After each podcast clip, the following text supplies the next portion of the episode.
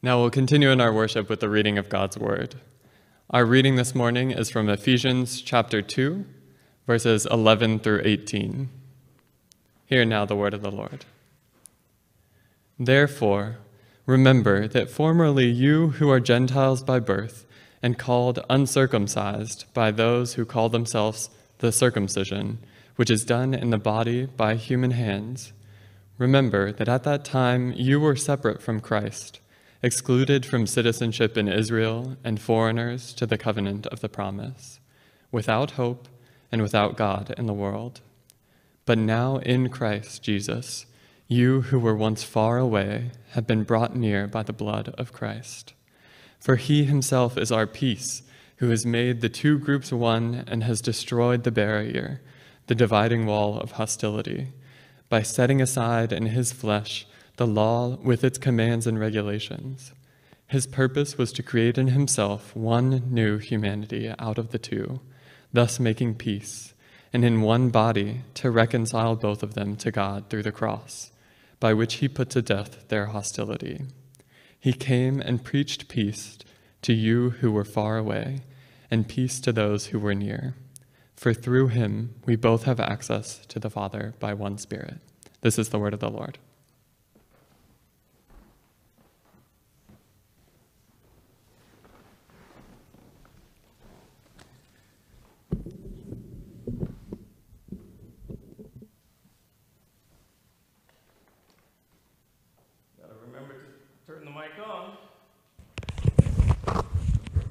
And I think we're good.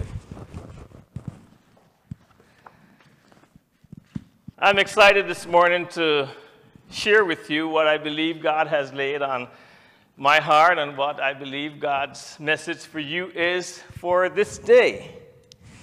From the book of Ephesians, chapter 2, we continue on the in this uh, theme of you know um, the Pauline epistle to the church at Ephesus.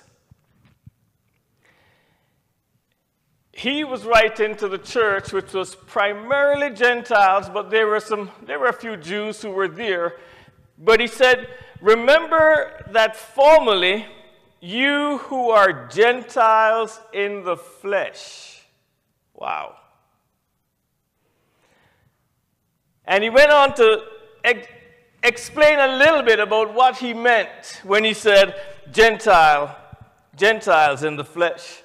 One who was a Gentile in the flesh was one who was separated from Christ.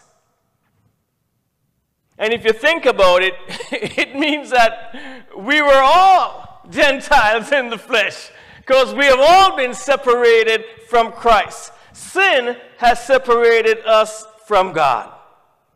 Secondly, he said, a Gentile in the flesh is one who was alienated from the commonwealth of Israel, God's chosen people. So, in the flesh, if you are not a Jew, he says you're a Gentile in the flesh. You, you're not part of the commonwealth of Israel. Thirdly, he said, You're strangers to the covenants of the promise. The covenants were not known to them. The covenants were not given to the Gentiles, it was not known to the Gentiles, and not applied to the Gentiles. Which left them how? It left them, according to Paul, without hope and without God in the world. Hope Hope is the one thing that keeps people going. Come on now. Hope is that one little thing that keeps people going.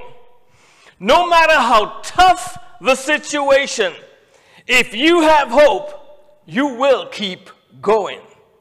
No matter how bleak it looks, no matter what people around you might say, if there's just that tiny bit of hope, you will keep on going. Unfortunately, at times, you know, every single one of us have done this at times. Because sometimes we can be hope killers. Instead of encouraging a brother or a sister to keep the faith, instead of encouraging a brother or sister to trust the Lord, we just do things and we say things that snuff out the last little bit of flicker of hope. And so I'm going to encourage you this morning don't be a hope killer. Don't be a hope killer. When you open your mouth, speak a word of life. Amen? When you open your mouth to a brother or a sister, speak a word of life. Speak a word of encouragement. Speak a word of hope. Because you might not know that might be the last time that brother or sister, you know, that, that might be their last chance to hear a word of hope. And the flicker of hope, that little light is just wavering and almost going out. And that word of encouragement would relit, just relight that, that, that, that, that, that hope that springs from within. So don't be a hope killer. To be without hope literally is to be without God in this world. Can you even imagine living without hope in this world? Can you even imagine living without God in this world? I mean, the, the, the old song says, In times like these, we need a Savior. Amen? In times like these, we need an anchor. My anchor holds and grips that solid rock. That rock is Jesus. Amen. Amen. And then there's an old Jamaican, um, you know, chorus that, you know, they used to sing, the Grace Thrillers made it, made it popular. We need Jesus now more than ever. We need Jesus now more than ever. So when you think about living in this world, when you think about going from day to day, and, and, and folks, come on we we've been struggling, we've been surviving. Uh, most people, most families, most companies right now are in survival mode. They're in survival mode because of this pandemic. And if you think about it, you know, people are putting their hope and their trust in science, and you know what? You know, hey, if, if, if, if that's what's going to give you hope, you know, that's fine. But my hope and trust is in the Lord. Is in the Lord. And I'm praying, I'm praying, I'm asking God to give the scientists, give the researchers, uh, you know, a, a, mindset that they would be able to come up with, um, with a solution, with a vaccine, with something to, to, so that we can, as a, not just as a nation, but as a world population, that we can come and handle and be victorious over this. Without hope and without God in this world. When you walk through life, you wake up in the morning. You wake up this morning feeling fine. If you woke up this morning feeling fine, it probably means that you woke up with Jesus on your mind. Amen.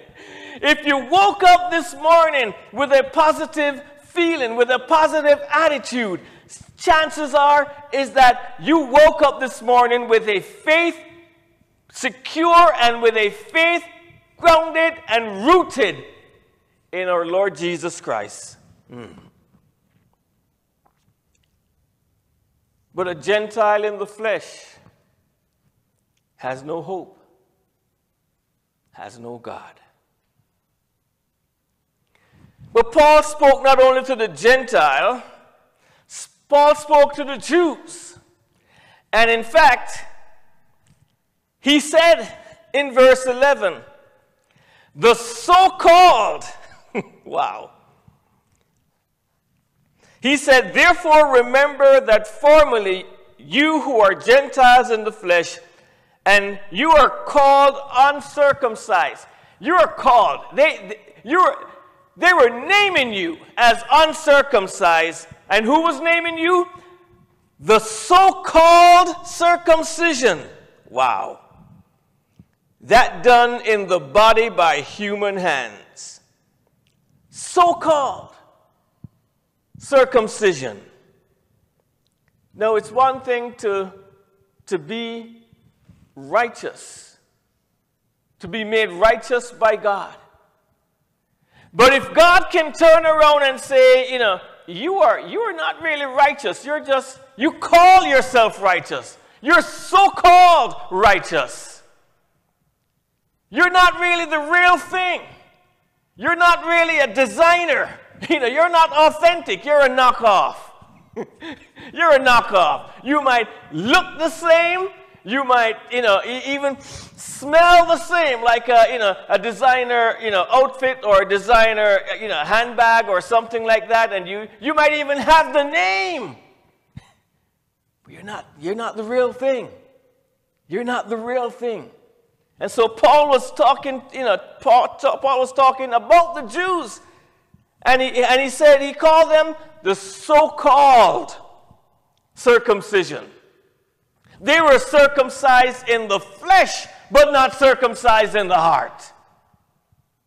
They were circumcised in the flesh, as he said in verse 11, that done in the body by human hands, but not done in the heart by the divine hands. Amen.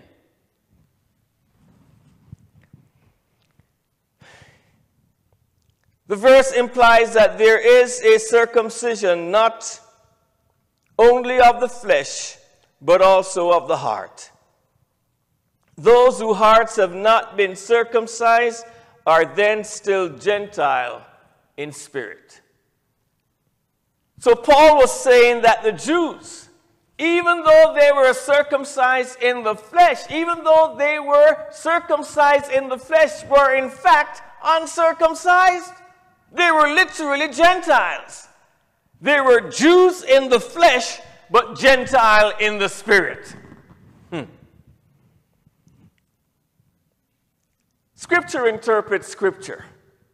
So hear what the book of Romans, chapter 20, chapter 2, verse 28 and 29 tells us.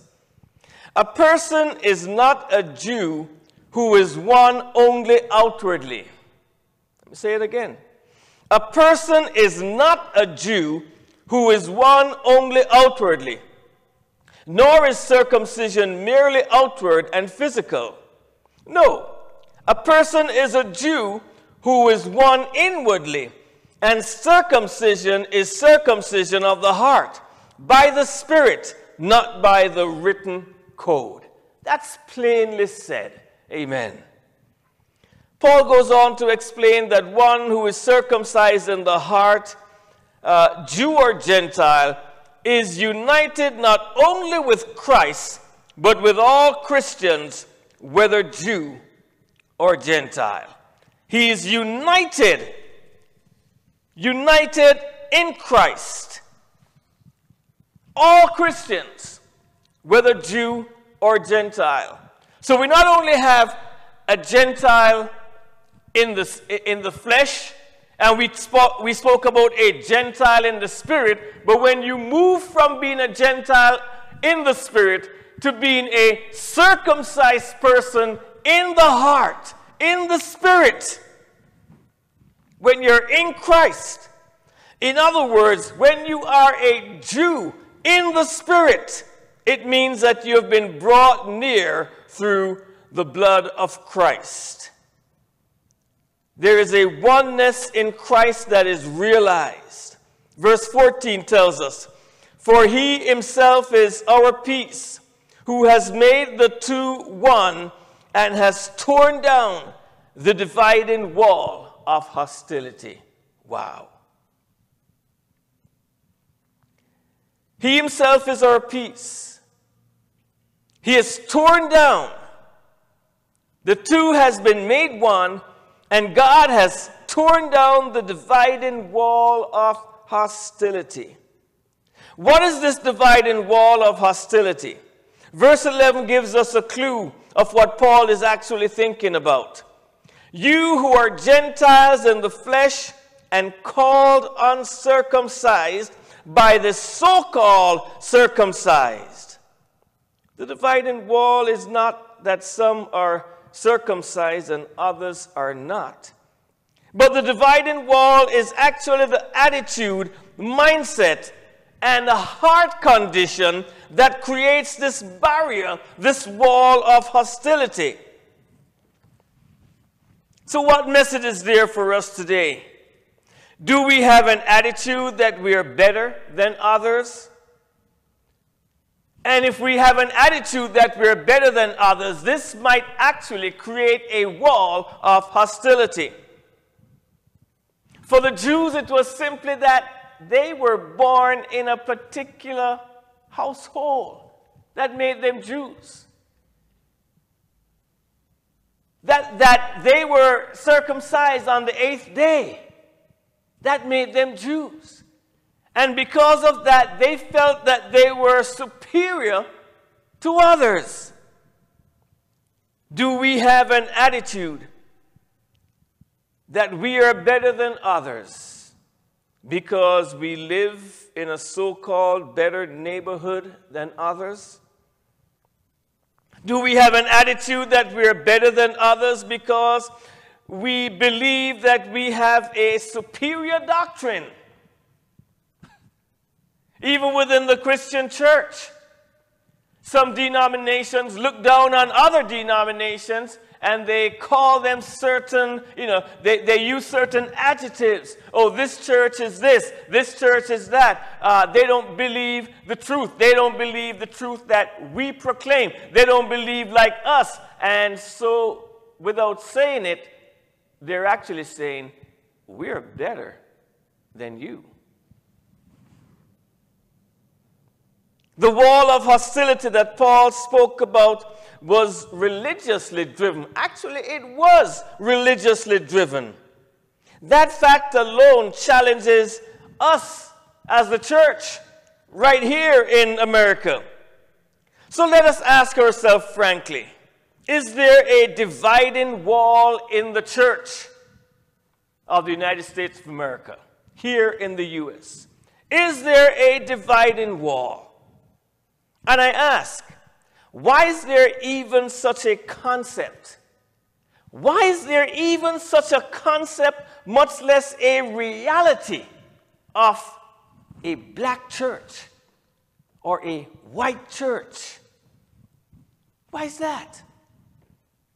Is that because there is, in fact, a dividing wall of hostility between these segments of the church? Let's face it. Let's be real. The church is challenged. The church is called to be the example of racial harmony, to be the example of peace, to be the example of not just coexisting, but of true unity, of the oneness that Paul spoke about in verse 14. For he himself is our peace who has made the two one. Amen. He has made the two one. What does that mean? He has made the two one. Of course, he was talking there about you know, the Jews and the Gentiles. But I think we can move that forward and, and, and, and apply that to us today in today's world, not just to Jews and to Gentiles, but to ethnic groups. Amen. But to religious groups within the church of Jesus Christ, the various denominations. Break down, let's break down those walls.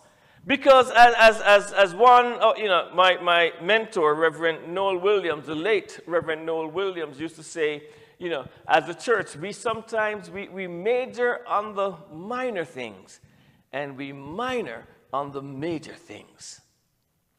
And that's why, you know, the churches, you know, are so separated from each other. Instead, he said, you know, um, you know, the Nazarenes should, you know, pull together and, and work with the, with, the, with, with the Pentecostals. And the Pentecostals should work with the Reformed churches. And the Reformed churches should, should work with, you know, with this church and that church. And we should, you know, come together and we should major on the major. And the minor things, yeah, we, we differ on, on, on some things, but let's keep that minor. What are the major things? The major thing is the gospel of Jesus Christ. Amen. That it is Christ and Christ alone. Amen. That Jesus died for our sins and up on that truth. That's where our salvation lies. Amen. Amen. So, what's this oneness that Paul talks about? This concept that he has made the two one. I'm not only a minister, but I'm, i also teach um, mathematics. And in, in, in mathematics, for example, we have a concept of unity that we call one. The mathematical one can be identified as a single object and is considered equal to or identical to the collection of components that together form that object. We consider this model to be an accurate representation since it has consistency logically and physically. When we compare principles to the physical objects or to the theoretical ones, there is a high degree of consistency for the representation. So there's a, a concept of oneness where parts are brought together and, and, and, and, and there's, there's unity, there's oneness. But in math, there's also the one that uh, it's, well, we're talking about when counting. This is called a natural number or a counting number. So you're counting, you know, one, two, three, four. That, that concept of one is in terms of the number of items. So it has to do with what's called a natural number or a counting number. And, and, and, and you know, just thinking mathematically, we say, by the way, um, zero, the concept of zero was um, for years, a number of years, thousands of years, was not even considered. Um, until one mathematician came up with that concept of zero. And, and, and, zero is actually not even a counting number. It's not a natural number because you can't count something that's not there. so zero is actually not a counting number. Um, but to say that God has broken down the wall of hostility and made the two one implies the application of both concepts the concept of bringing together different parts and bringing them together to make them unified, and then the concept of numerically one. Firstly, the concept of unity, the bringing together of multiple parts into the whole where their existence or essence is now redefined not in reference to the individual parts, but to the whole, the united one. Secondly, there's a concept of counting. We're not two or three or four different churches, but we are one in Christ. We're numerically just in terms of counting, there's one church. Actually, it's the same kind of concept when we speak of the Trinity. God is Father, Son, and Holy Spirit. Three persons in the Trinity. And there is oneness as expressed in the unity of the Trinity. But there are not three gods, there is one. So, in terms of counting, in terms of numerically, there's one God. But in terms of the concept of unity, there are, there are three persons bound, you know, bound together by love. There are three persons of the, of the Trinity. So there's a unity of the Trinity. So there's a concept of unity, but there's also a concept of counting. God has called the church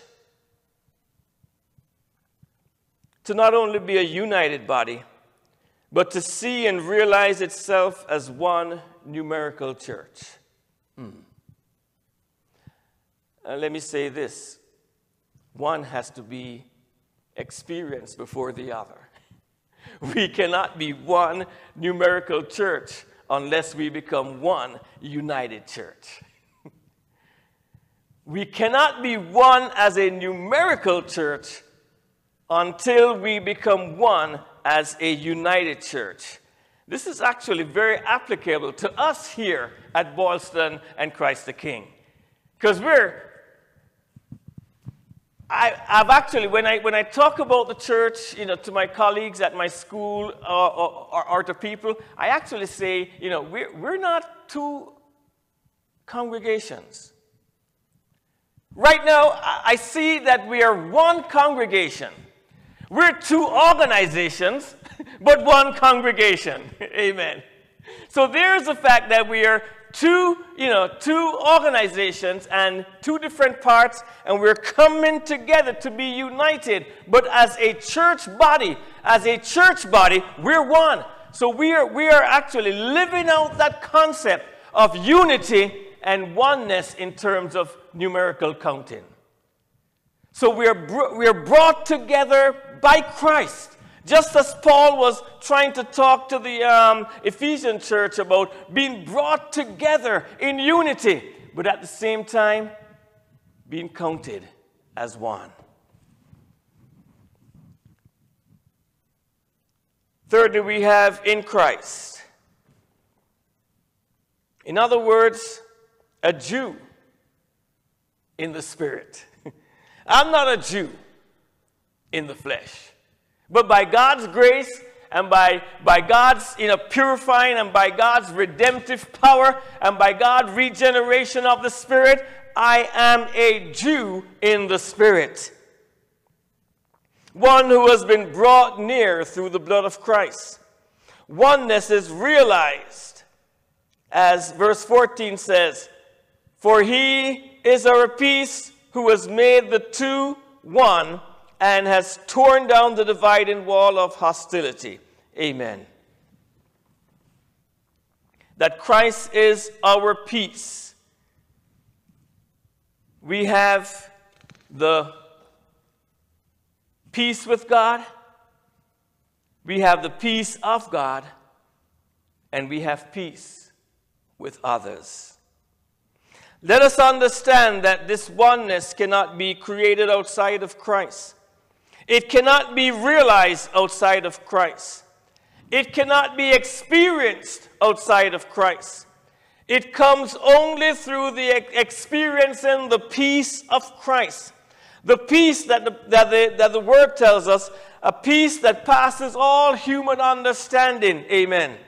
For he himself is our peace, who has made us one. We have peace with God, peace of God, and peace with others. We have peace with God. Romans chapter 5 tells us, no longer enemies. We are no longer enemies of God. Therefore, since we have been justified through faith, we have peace with God through our Lord Jesus Christ. Amen.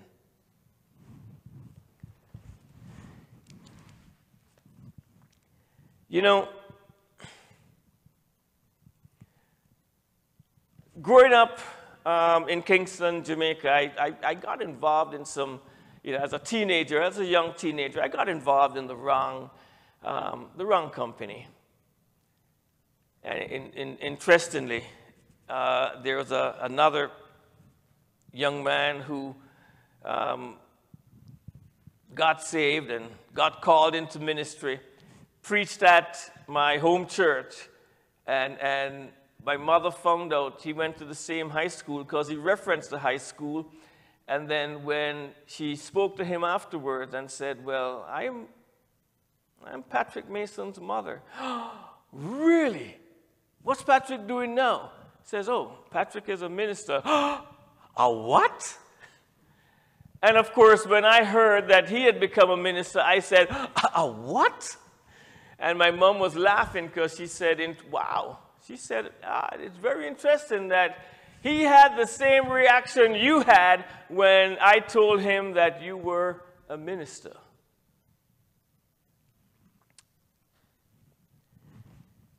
There were guys in the neighborhood, and there were guys at my school, my high school, that they had such a reputation of um, violence and badness that you didn't want to mess with these guys. You wanted to be at peace with these guys. You wanted to be on their side. You wanted to be at peace with them. Because when things go down, you want to be on the side that you feel safe. I'm saying, wait a minute.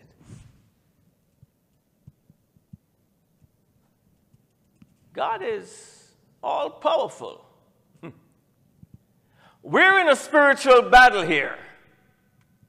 And God is all powerful. And which side do you want to be on? Do you want to be on God's side or do you want to be on the other side? And I tell myself, you know what? I want to be safe. I want to be on God's side. So I want to have peace with God. I don't want God to be warring against me. Because if God is warring against you, we're in trouble. If God is warring against us, we are in trouble. But if we are on the side of the Lord, amen. If we have God by our side, if we have God as our protector, if we have God guiding us, if we have God beside us, if we have God protecting us from above and watching our six, watching our back, And we are all right. We are all right. So we have peace with God, for we are no more enemies, but we have been justified through faith. And we have the peace with God. We not only have peace with God, but we have the peace of God. Philippians chapter 4, verse 7 tells us, And the peace of God which transcends, it passes, it goes beyond all human understanding, will guard your heart and your minds in Christ Jesus.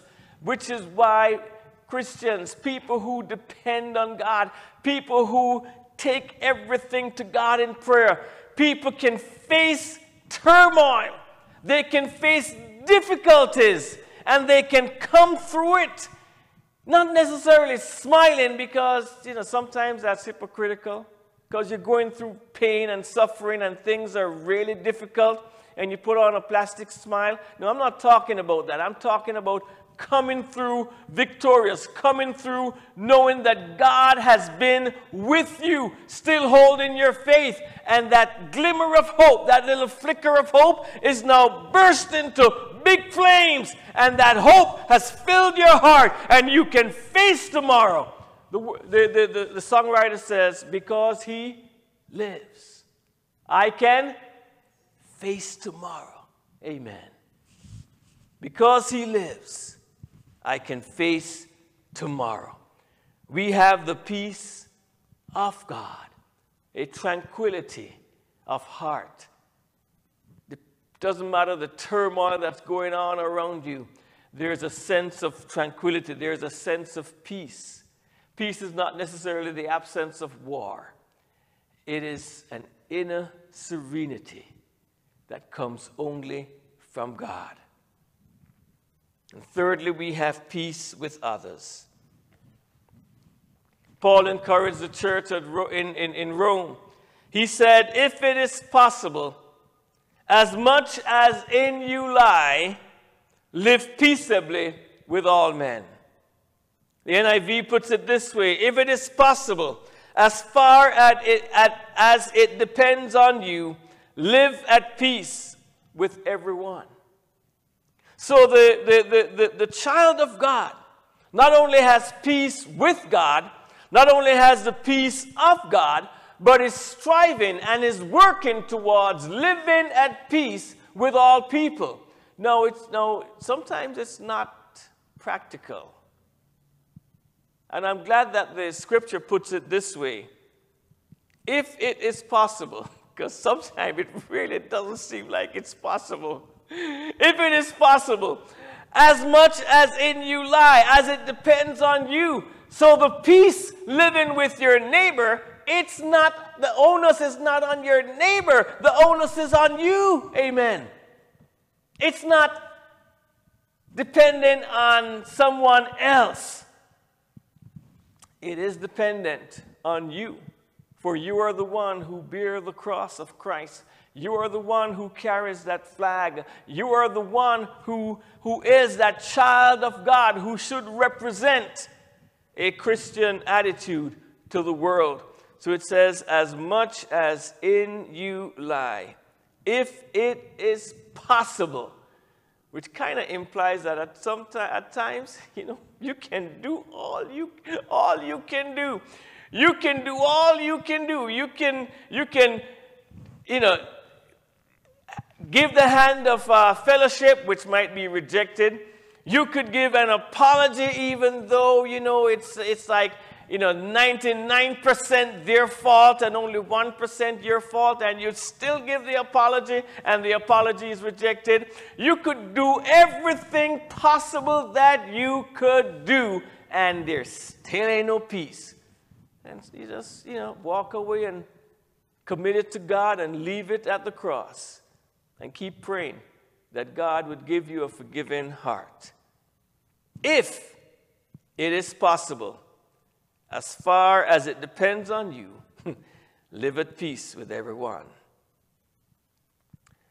Verse 17 tells us he came and preached peace to you who were afar away, and peace to you who were near, which is he came and peace and preached peace to the Gentiles, and he came and preached peace to the Jews. For through him we both have access to the Father by one Spirit. We have access to the Father by the Spirit. I say to you, as you go through the week this week, as you reflect, and I hope you do reflect on the Word this morning, that God has made us one in Christ. Coming from various backgrounds, coming from various parts not only of the United States, because right now, you know, you know, we have at least, you know, um, three or four countries represented right here um, in, in, in a small congregation coming from the various parts of the United States and even of the world, coming together here as Christians. We are united. And to see ourselves as one body, numerically one, even though we are united from various parts, from various segments, we are united.